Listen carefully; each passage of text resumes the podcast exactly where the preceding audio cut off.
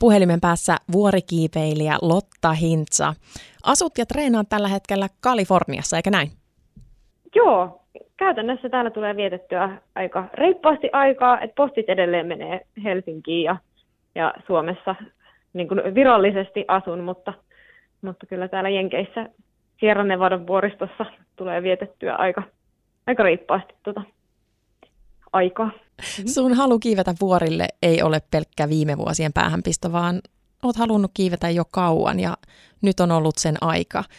Milloin ensimmäistä kertaa mietit, että kiipeät vuorelle? Olisinkohan mä ollut ehkä yhdeksän silloin.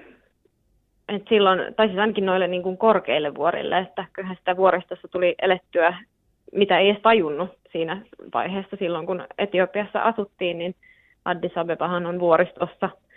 Ja siellä sitten tuli liikuskeltua ulkosalla reippaastikin, mutta, mutta sitten kun siinä aina muutaman kerran lennettiin pienkoneella Kilimanjaron ohi ja kattelin sitä lumihuippua sieltä ikkunasta, että vitsi tonne mä haluan joku päivä, päivä kiivetä. Ja siitä jäi semmoinen niin kiinnostus ja ihastus vuoria kohtaan. Ja loppuvuodesta 2021 ilmestynyt kirja Lotta Hintsa Elämäni vuoret. Miten tiivistäisit, mistä kirja kertoo? No lähdetäänkö siitä, että mä en nyt koe, että mä olisin vuorikiipeilijänä läheskään niin pitkällä, että mä voisin kirjoittaa pelkästään vuorikiipeilystä tai niin kuin konkreettisista vuorista kirjan. Nivoutuu seikkailun, niin kuin vuoriseikkailun ympärille. Me oltiin Broad Peakillä Pakistanissa viime kesänä ja se oli semmoinen, niin kuin, kutsun sitä turpaan saamisreissuksi, eli ihan niin kuin joka välissä tuli jotain haastetta vastaan. Ja sieltä sitten piti nousta kerta toisensa jälkeen ja, ja no, loppuun asti oli semmoista, niin kuin, että kaikki mahdollinen, mihin pystyi saamaan jonkun, jonkun haasteen, lisähaasteen vastaan, niin semmoinen kyllä tuli. Ja siihen sitten ympärille näitä Laura Arfman on kirjoittanut hienosti e- elämäni muista kuvainnollisista vuorista. Lotta Hintsa, sut tunnetaan myös vuoden 2013 Miss Suomena miltein kymmenen vuotta myöhemmin, kun katsot taaksepäin, millaisena näet, niin, millaisena näet tämän matkan? No se on ollut yksi, yksi osa tätä omaa elämänmatkaa ja muahan on ohjannut koko elämäni pääsääntöisesti uteliaisuus. Ja sinne, sehän on se, mikä tuonne Miss Suomikisoihinkin silloin vei, että ihan vaan uteliaisuudesta, että miksi tässä ei.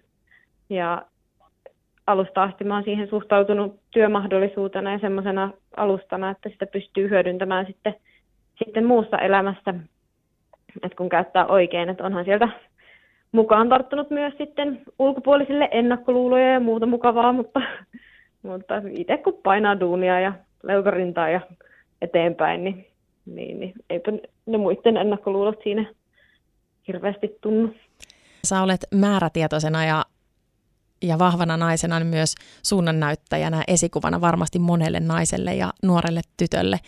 Huomatko se joskus maailmalla matkatessa, että naisena sua ei oteta aina vakavasti tai minkälaisia vaikeuksia se on mahdollisesti tuonut?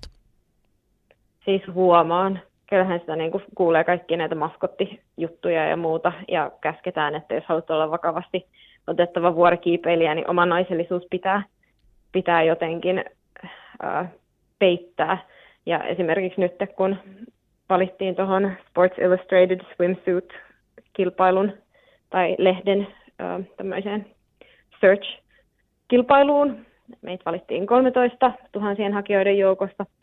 Ja si- siitäkin on taas tullut semmoista, että no niin, voiko mukaan olla varten otettava vuorikiipeilijä johtaa tällaista.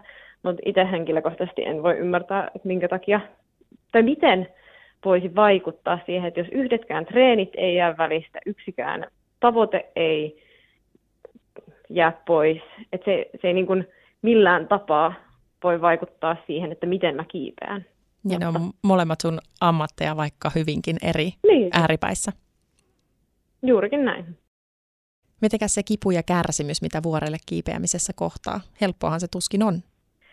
Ei se helppoa, mutta sehän tekee sitten just hauskaa. Et jotenkin musta tuntuu, että vuorilla oikein odottaa sitä. Ja sama, että nyt kun tässä on tullut vähän oheistuotteena juostua ultramaratoneja useampia, niin niin sitä niin kuin odottaa, ja treeneissä sama, että aina se vaihe, kun alkaa tuntua pahalta, niin sitten se alkaa olla mielenkiintoista. Et mun mielestä se kipu ja se, ne haasteet, niin nehän on niin kuin koko homman suola. Että ne tekee siitä semmoista, jos on samantyyppinen kuin minä, että uteliaisuus edellä, niin, niin voi olla, että kiinnostuu siitäkin, että mitä, mitä itse pystyy tai missä ne omat rajat menee. No mitä sitten kun väsyttää ja se keli saattaa muuttua nopeastikin huonoksi ja on vaan pakko jaksaa ja se pysähtyminen voi kootua kohtaloksi? Mitä sä ajattelet, kun sä kiipeät tuntikausia sieltä leiristä toiseen?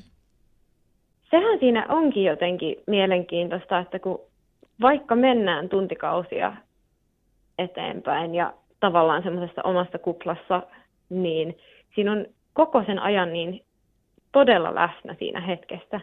Että missään muualla nykypäivänä jotenkin ei pääse semmoiseen samanlaiseen flow-tilaan, tai itse en pääse. Varmasti jokainen ihminen, joka on joskus kokenut jossain ö, rakastamassaan lajissa tai asiassa flow-tilan, niin, niin tietää sen, että kuinka siistiä se on, kun uppoutuu siihen, siihen hetkeen. Totta kai siinä joutuu koko ajan tarkkailemaan, että missä on riskejä ja missä on vaaroja. Ja kyllä mä muistan useampiakin semmoisia nousuja tai laskuja, joissa mä oon ollut, että Lotta keskity, että sä kuolet, jos et sä keskity. Mm. Se on varmasti sitten, kun se henki riippuu siitä, että jos virhe tulee, niin se tuo siihen semmoisen suuremman voiman, mikä sitten vie eteenpäin. Jep, ja se, sehän siinä onkin, että haluatko se, tai miten se voiman käyttää, että käyttääkö sen pelkoa vai käyttääkö sen siihen, että keskittyy kovempaan, niin, mm. niin, niin se on ehkä semmoinen. Vuorillahan tulee tietää, että mitä tehdä tai se voi maksaa hengen. Minkälaisiin vaaratilanteisiin sä olet siellä vuorilla joutunut?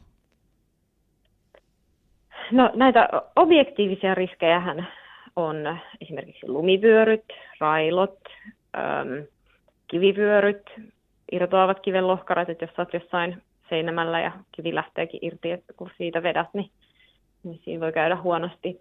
Mutta sitten on paljon myös semmoisia niin kuin omassa hallinnassa olevia riskejä, just että, että jos se keskittyminen herpaantuu tai tulee liian itsevarmaksi, että sitäkin on huomannut jotenkin, että no, kerran laitoin jäähakun tuohon vyötärölle sen sijaan, että laitoin sen reppuun kiinni ja ihan vaan silleen niin jotenkin oli hyvin itsevarma fiilis siinä ja tiesin, että reppuunhan se kuuluisi laittaa, mutta, mutta kyllä tästä nyt selvitään ja ei mennyt kauan, kun se meinasi heittää mut tökkäs seinämään sillä lailla, että meinasin lentää vuorelta alas satoja metrejä. että jotenkin sain siinä itseni kiinni.